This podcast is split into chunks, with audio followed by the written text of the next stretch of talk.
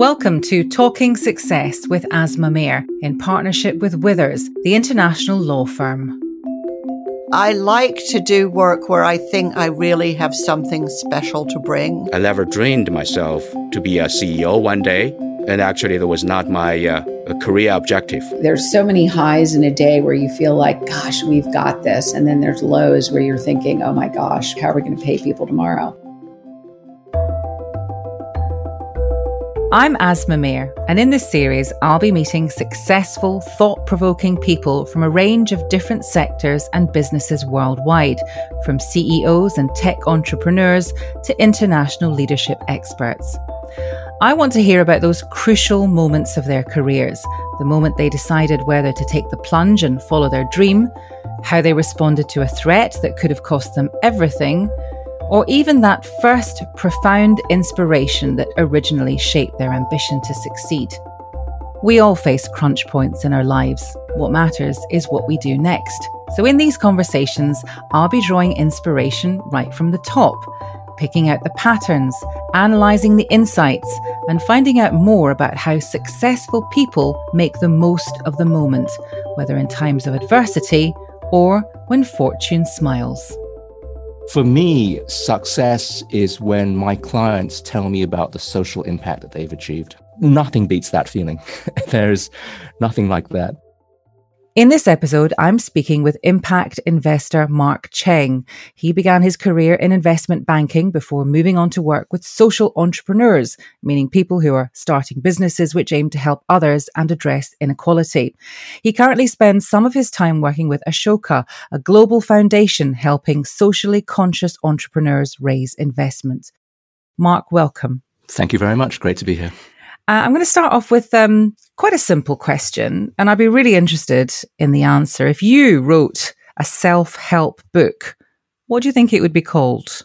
Yeah, thank you. That's a, a great question. Um, I think if I if I was to pick a theme, it would be probably something like finding purpose. And the reason for that is because uh, I've advised a lot of different types of entrepreneurs, and the ones that really come through and succeed are the ones that are purpose driven. You know, they have a mission behind what they do beyond just making profit. And that's been a common theme throughout my whole career. Now, how did you end up working with social entrepreneurs? What was your path there? Yes, well, it's it's actually a surprise to me um, that I stumbled into this field. I mean, the first ten years of my career was was very much just working in an investment bank, and then one day somebody gave me a book to read, and it was the autobiography of a professor named Muhammad Yunus. And Muhammad Yunus was working in Bangladesh and he's a teacher of economics. And as an economic experiment, he was asking the question of why do people stay poor? And one of the answers that he came up with was that it's because poor people don't have access to credit on the same terms as, as wealthy individuals. And so purely as an experiment, he began to lend small amounts of money to predominantly women borrowers. And this was incredibly radical, you know, in Bangladesh in the early 90s. And he showed that it could work. It could work as a business model. And on the back of that, he actually launched an entire bank for the poor called the Grameen Bank, which then went on to provide funding for millions of households, uh, you know, and, and launched the whole microfinance movement, for which 20 years later he wins the Nobel Peace Prize. And he wrote that story down in his biography. And I just thought that's just an incredible story. I didn't realize that you could even do that. And so that got me thinking about how you could use finance as a way to help people in situations like poverty or facing other social issues. And that idea sat with me for a number of years, but I didn't really do much about it. And then what made the difference and finally sort of kicked me out and got me going um, was the financial crisis in, in, in 2008. And at that time, I was now working as an executive in an insurance company. And when the financial crisis swept around the world, basically my company uh, had no business for several years, in fact. And so I went to my management team and I said, uh, look, clearly things are going to be down for a very long time to come. I would really like to take a sabbatical during this time. And why don't I go away and come back in a year? And what I'm really keen to do is to explore the idea of social investment or impact investment. And what I did was I began to volunteer with a number of social sector organizations and social sector leaders. And one of the organizations that I came across was this network called Ashoka. It's a network of social entrepreneurs. And it's been in existence for 40 years. And the idea was to go and find individuals who have developed a brilliant way of tackling a particular social problem. So it might be a teacher, for example, who's discovered an incredible way to teach kids in India, in rural villages where they've got no textbooks. Or it might be a doctor who's discovered a way to do healthcare in slums, you know, working with extremely low income communities. And they've devised business models, they've devised approaches that can really make a huge difference that no one's ever heard of. And so I went to Ashoka and I said, listen, I'm a, I'm a finance person. I come from the business world. I've got no idea whether you would have any need or, or your fellows or you know the entrepreneurs that you work with would have any need for for someone like myself but i'm very happy to to offer that. I bet they bit your hand off though really didn't they? Yeah. and, and and they kind of jumped on me very quickly and said come on in. What would you say of all the projects that you've worked on was the most exciting rewarding one that you worked on well, the very first entrepreneur that I worked with in the Ashoka network was really the one that opened my eyes up to the possibility of, of what could be done in this space. That was a gentleman named David Green, who's a healthcare entrepreneur. So I met David back in 2008. And he was telling me about a project that he'd launched in India to provide medical equipment for cataract surgery. And what he'd done is he'd found a way to reduce the cost of the lenses that you use in cataract surgery by 98%. I mean, it was it's absolutely staggering. Mm. And as a result of that, they were able to sell lenses for less than $5, which previously would have cost several hundred. And that was what enabled surgeries in India for even very, very low income communities to increase, you know, from at that time in the early 90s, several hundred thousand to close to 5 million today. And so when I, when I met David, I said, look, you've already done, you know, incredible things. What, what more do you need? Mm. And he said, well, what we desperately need is finance. We need access to more capital so that we can take this great business and really scale it up around the world. There are so many different places that, that desperately need this technology.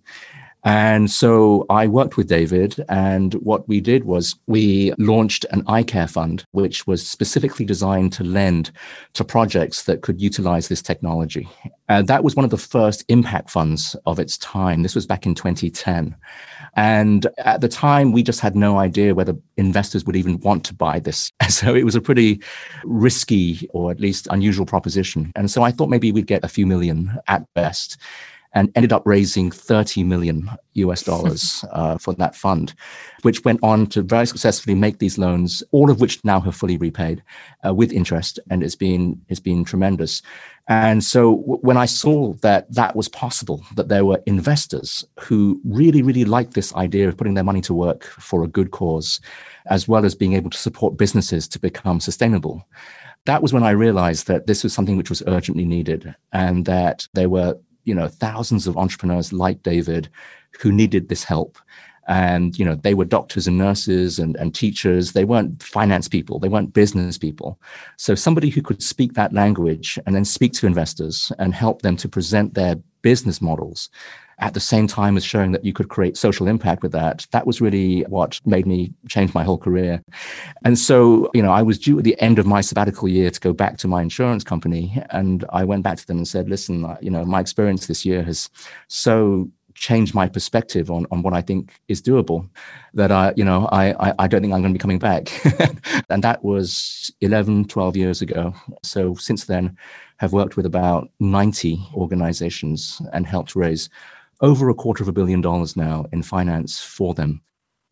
And in terms of deciding what you yourself want to either invest in or help to raise the finance for, does that generally follow a pattern that it's the subject matter, it's something that speaks to you personally? Or is it more to do with the kind of economics of it, the business model of it? Yes, so I think it's a combination of both. Yes, it's absolutely driven by personal passion. But I think there's two more things that have to be brought to the table. The first is discovering an interesting investment thesis behind these projects. So it's not enough just to have passion. It's not enough just to be enthusiastic and wanting to make a difference. You have to have a very in depth understanding of how a particular solution can make a difference. So in that sense, it's no different from any other venture capital or, you know, investment thesis, right? So for example, if we take something like affordable medicine, many of the businesses that we're supporting, they don't even use hospitals and clinics. They put smartphones in the hands of doctors and nurses and they have teams that go out into slums and they do diagnostics, you know, directly, for example. So they basically find a way in which to use technology to overturn a disadvantage that a community might have. So I'm, I'm, looking for that investment thesis. Has the entrepreneur found a way to sort of flip the table in order to be able to deliver something in a new way? The third aspect of this is really around innovation. Technology and the business models that we're now seeing enable social provision to be done in a way that could never have been possible before.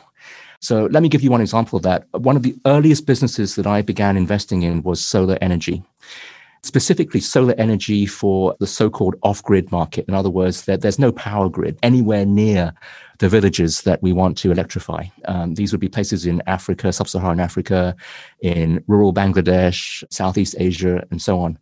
And so you have to come up with a very different solution for that. And the solution is solar panels. So when we started to get mobile phones in villages and put them in the hands of people who could then make mobile payments for their solar panels, suddenly you had a business model that unlocked potentially a trillion dollar market for these communities.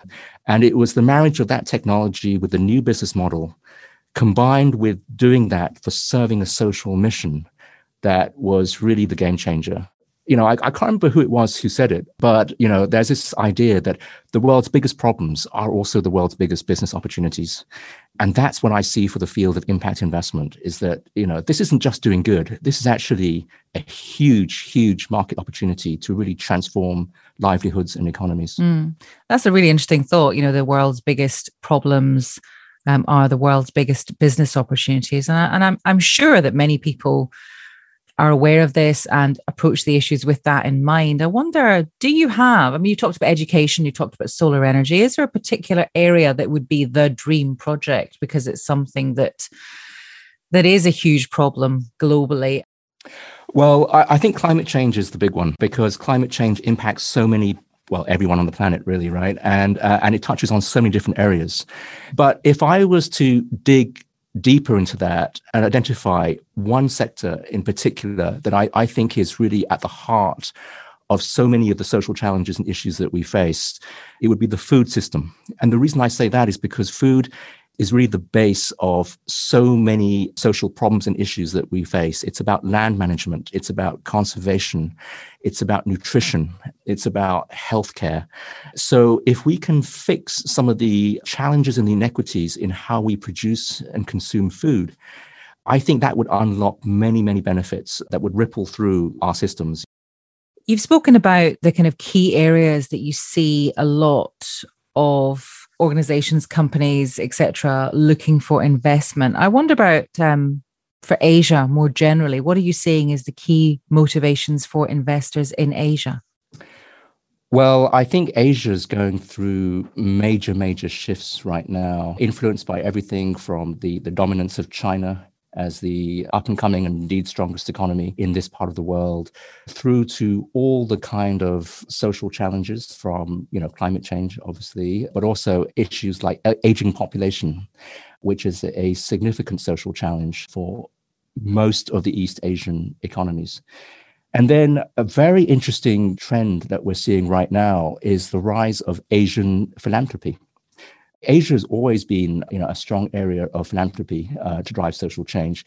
But historically, uh, many wealthy individuals and families have tended to give very locally. They tend to give back to family villages and local causes and, and, and so on.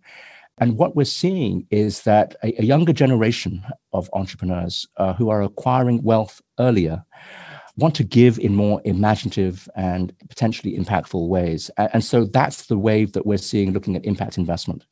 And, and so that ties in, I think, very well with the sort of entrepreneurship theme across Asia as well. These are the most entrepreneurial economies on the planet. And so the idea of investing entrepreneurially for social impact is an idea that East Asia is very ready for. I wonder if you could tell me about a project that perhaps threw up a difficult situation for you, either financially, morally, whatever it might have been, and, and how you dealt with it? I think that I would probably go back to my solar energy example. This was back in 2008, 2009. And I, I was working with a group of solar energy entrepreneurs uh, who were passionately interested in the idea that look, there's 2.2 billion people on the planet who don't have access to any energy at all, electricity. You know, they, they live in areas that are off grid. So they're essentially excluded from the, the world economy. And so we were exploring different solutions of how you could electrify the off grid market. And at that time, solar energy was probably six to seven times the price of conventional energy. So we were very, very focused on how to launch businesses that could tackle this issue. And uh, we just basically ran into a brick wall, right? Uh, even though we had faith that the market was needed and the potential was there. And so at that time, it was really launching a series of businesses that you didn't quite know how it would work. And we didn't actually have a playbook for how to do it. And indeed, there was even a market crash in solar energy around 2010, 2011. So you were launching businesses at a time when the rest of the world was going, you know, solar energy, are you crazy? you know, those businesses were, were, were shutting down fast and furious all over the place, right? And so what happened was that we continued and we began supporting companies that were doing this. And then two things changed the game completely. One was a dramatic reduction in the world price of solar. And this was a result of technological breakthroughs that took place. Uh, but in the space of eight years, the price of solar fell by 90%. And what it meant was that suddenly these products began to become viable and effective and cheaper than the competition. And suddenly it became really, really possible to compete with fossil fuel. And so market conditions changed and, and these businesses became profitable and successful. But the other thing that changed was the technology. You know, once everyone had mobile phones in the communities that we were working with, we could introduce new business models like pay as you go, where you don't have to buy the equipment up front.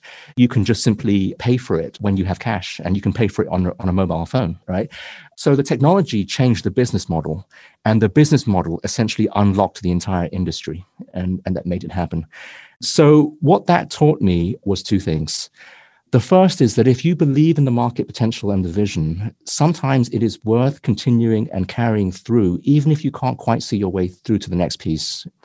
My second insight is you've always got to be on the lookout for where the innovation is going to come from. There is always the potential, the adjacent possible, which if you could just bring that into your sector, might transform your bottlenecks and really open them up. And that's exactly what happened for us in that sector. And that really really changed the way I think about business model innovation. Mm.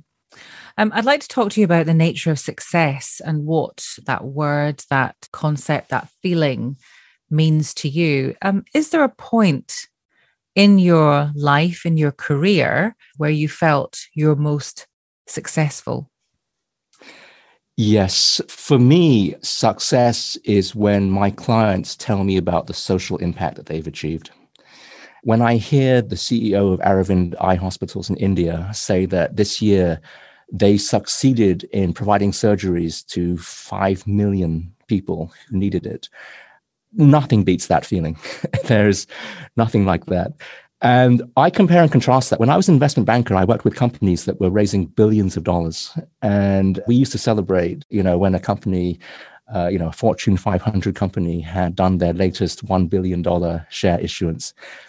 And that felt good. But that isn't even one fraction, one, one hundredth of what it's like when an entrepreneur tells you how many kids they got into school and helped um, to get an education, you know, in rural Bangladesh, or how many households were electrified that year um, because of the work that we did. But just think if you hadn't read that book, you might still be operating on the the previous definition of success or do you think that you would have found out about this at some point and you, the pull would have been too much uh, that's a great question, and I actually don't know the answer to that. Um, I think that Professor Yunus's book was certainly a major catalyst for me uh, because it opened up the possibility that you could be, you know, a banker who works for, you know, social causes. And uh, and at that time, uh, this was a very, very far out idea. Having said that, I think that the idea uh, has now become much more mainstream. Mm. And I think that's an incredible sea change from 10 years ago. Absolutely. Um, you've had an, an interesting kind of lifetime and career because, I mean, some people might you know might view it as kind of two quite distinct halves even though they're obviously linked by investment if you look over your career can you pick out maybe two key lessons is there anything that you you remember thinking okay well i've learned that and i won't do that again um, I've probably had uh, several uh, lessons. The first one is probably something around persistence. You know, when raising funds for the early impact funds uh, back in 2008, 2009, I pretty much visited every venture capital firm that was out there in Europe and the United States and was bringing a portfolio of companies to them to look at. And universally, we were told at that time sorry but we don't do social you know this is basically a charity that you're you're talking about you know this is not going to be an investable asset class and come back when you've got something that can generate 100x returns or 50x returns in that space. And markets change very fast. You know perceptions of what is investable and what is not investable change very fast. So if you really believe in the company if you believe in the mission if you believe in the market and if you believe in the entrepreneurs who are driving that then you know don't give up. So that's lesson number one. And then lesson number two would be you have to be willing to constantly change your plan and your business model and experiment you know so the solar energy companies that we launched and succeeded i think we rewrote the business plan probably about 10 different times uh, in the space of five years it is not about uh, coming up with a 10 year vision and then just executing it regardless of what happens in the world. It is about having a vision of what the market could be. And then it is being agile enough to adapt and shift and to grab every opportunity that you can until that vision becomes a reality in whatever shape or form it ultimately takes. Mm. I'm always fascinated by how people and specifically successful people make decisions because they're clearly making some, if not all, correct decisions. So, how do you approach decision making? Yeah, I think it has to be a combination of head and heart working together. It's my gut feel about the quality of the management team and the CEO in particular. But a great team is not enough by itself. The team must have developed a really important insight into how they're going to execute the idea. And you have to cross check your ideas all the time. So, so we have a panel of experts that we work with so that in any given moment you know if i'm looking at a new healthcare innovation for example there are certain people that i will always call up and say what do you think about this? You know can we use blockchain this way for this particular application? Is this going to work in the kenyan market or the nigerian market or wherever it might be? But end of the day it, it, it is your gut that ultimately drives it very interesting um are you now ready, uh, Mark, for your quick fire round of questions? Uh, yeah, sure. Let's do this. Okay. okay. um, what one word would you say sums up your working style? Mm. Empathic. Okay. What's your favorite time of the work day? Uh, early morning. How early? I try to get going uh, by eight o'clock. Okay, that's good. I thought you were going to say four a.m. or something like that. No, not not not not not not, so early. uh, just just because I, I try and get my work done before meetings begin. Yeah, and then and then and then you lose the, the rest of the day. Absolutely, I know the feeling. Um, if you had a magic wand, what one thing would you change about the investment system? The one thing that I would change is that I would love it if investment managers would appreciate that their clients don't just want them to maximize profits and financial returns, but that they really care about social and environmental impact as well. And that if we could recognize that these are worthy objectives alongside making money and making profit, I think we would have a financial system that really contributes to social good in the way that everyone actually wants as opposed to uh, simply driving things for the sake of short term profits. Mm.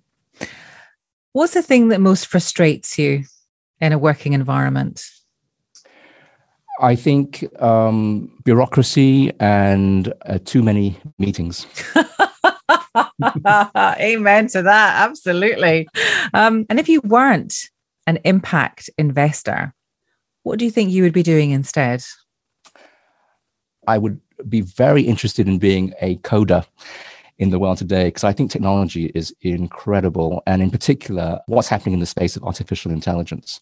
And then, completely at the other end of the spectrum, I'm the son of two doctors, and medicine has always really interested me. Uh, and so I would happily uh, have become a doctor if I hadn't gone into finance. Fascinating. Thank you so much, Mark. Thank you. Thank you very much. What I loved about talking to Mark was this is a man who deals with huge sums of money, but not just in the kind of context of profitability and the corporate world and the bottom line, but he's injecting money into things that affect all of us, like global poverty, like education, like climate change. And, and I just take so much hope from that. I suppose really it would be good if we had a few more Marks in the world. Thank you for listening to Talking Success. In the next episode, I'll be speaking to ex CEO and author Margaret Heffernan about leadership and how it needs to adapt for the future. You can find out more about Withers on their website, withersworldwide.com. Talking Success is a Feast Collective production. The producer is Hannah Varrell, the executive producer is Kate Taylor, and I'm Asma Mir. Goodbye.